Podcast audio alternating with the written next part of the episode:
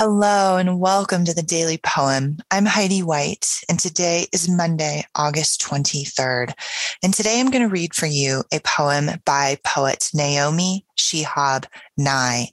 Uh, she was born in 1952, and she's a prolific writer. She's either published or contributed to over 30 volumes. Uh, she's a poet, a novelist, an essayist, and a songwriter.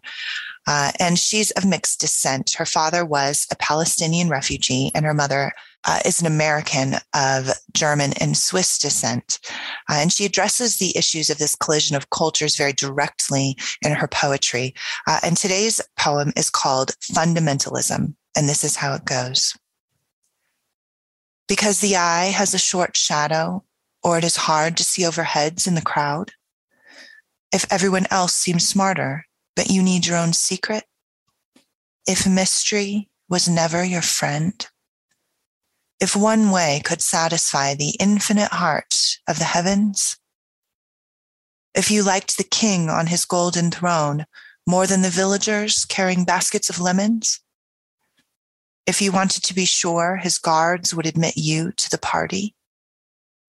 The boy with the broken pencil scrapes his little knife against the lead turning and turning it as a point emerges from the wood again. If he would believe his life is like that, he would not follow his father into war. This poem was written in 1998. And I chose the poem because the dating of the poem reminded me that we're always dealing with the title and the content of the poem fundamentalism. Uh, and it's, of course, particularly relevant right now, in which there's all kinds of fundamentalism raging all around us. And that's probably always been the case. But right now, uh, we are certainly seeing it in the public square. Uh, and as the title suggests, this is a poem about fundamentalism. And there's all kinds of ways to be a fundamentalist. You could be a religious fundamentalist, a political fundamentalist, moral, uh, all, all, kinds of ways to uh, believe that there is one fundamental way to live a human life. Uh, and the narrator of the poem seems to be challenging that. How? Through a series of six questions, which make up the first part of the poem. Uh, and the narrator is asking these questions to a fundamentalist. And the questions at heart seem to be asking why, right? That's the question behind the questions. Why? Why fundamentalism? Uh, and the question suggests a couple of different reasons. Perhaps because mystery was never your friend. Perhaps because you believe one way could satisfy the infinite hearts of the heavens. Perhaps you care about the king more than the villagers carrying the basket of lemons. Uh, and each of these questions uh, goes to the heart of potential reasons for fundamentalism. And I really like that uh, Nye chose this poem in the form of questions uh, because fundamentalism tends to perhaps avoid or simplify questions. And that's what the poem seems to be getting at, right?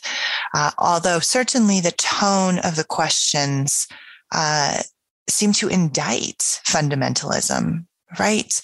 Uh, but at the same time, attempting to understand it, which is something that fundamentalism tends to avoid, right? Uh, and so, in a way, the poem, although indicting fundamentalism, also is humanizing it, understanding that uh, that a fundamentalist isn't an idea or an ideology, but people, right? People capable of having a more generous understanding of the world and of the people within the world.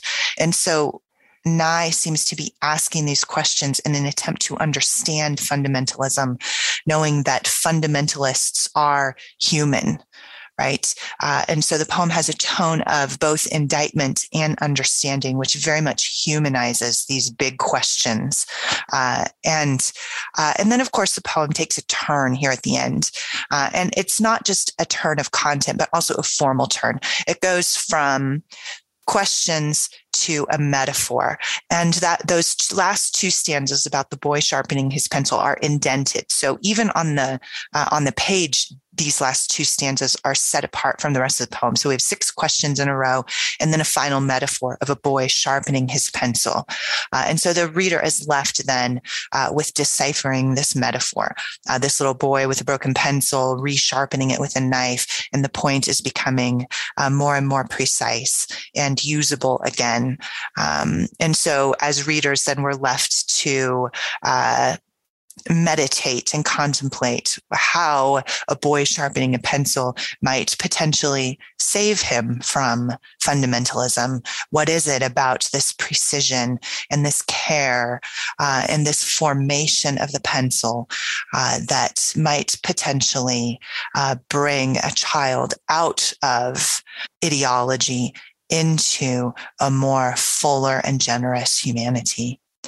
Uh, and certainly in this particular time in history, um, and and not just in the larger scope of history, but uh, this this particular time in our life uh, raises questions of fundamentalism, questions that we ought not just to ask others, but also to ask ourselves.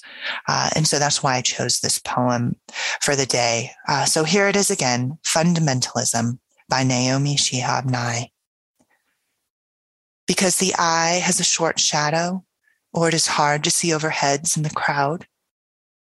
If everyone else seems smarter, but you need your own secret. If mystery was never your friend. If one way could satisfy the infinite heart of the heavens. If you liked the king on his golden throne more than the villagers carrying baskets of lemons if he wanted to be sure his guards would admit you to the party.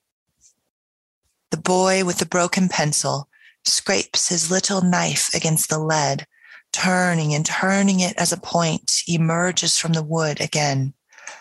If he would believe his life is like that, he would not follow his father into war.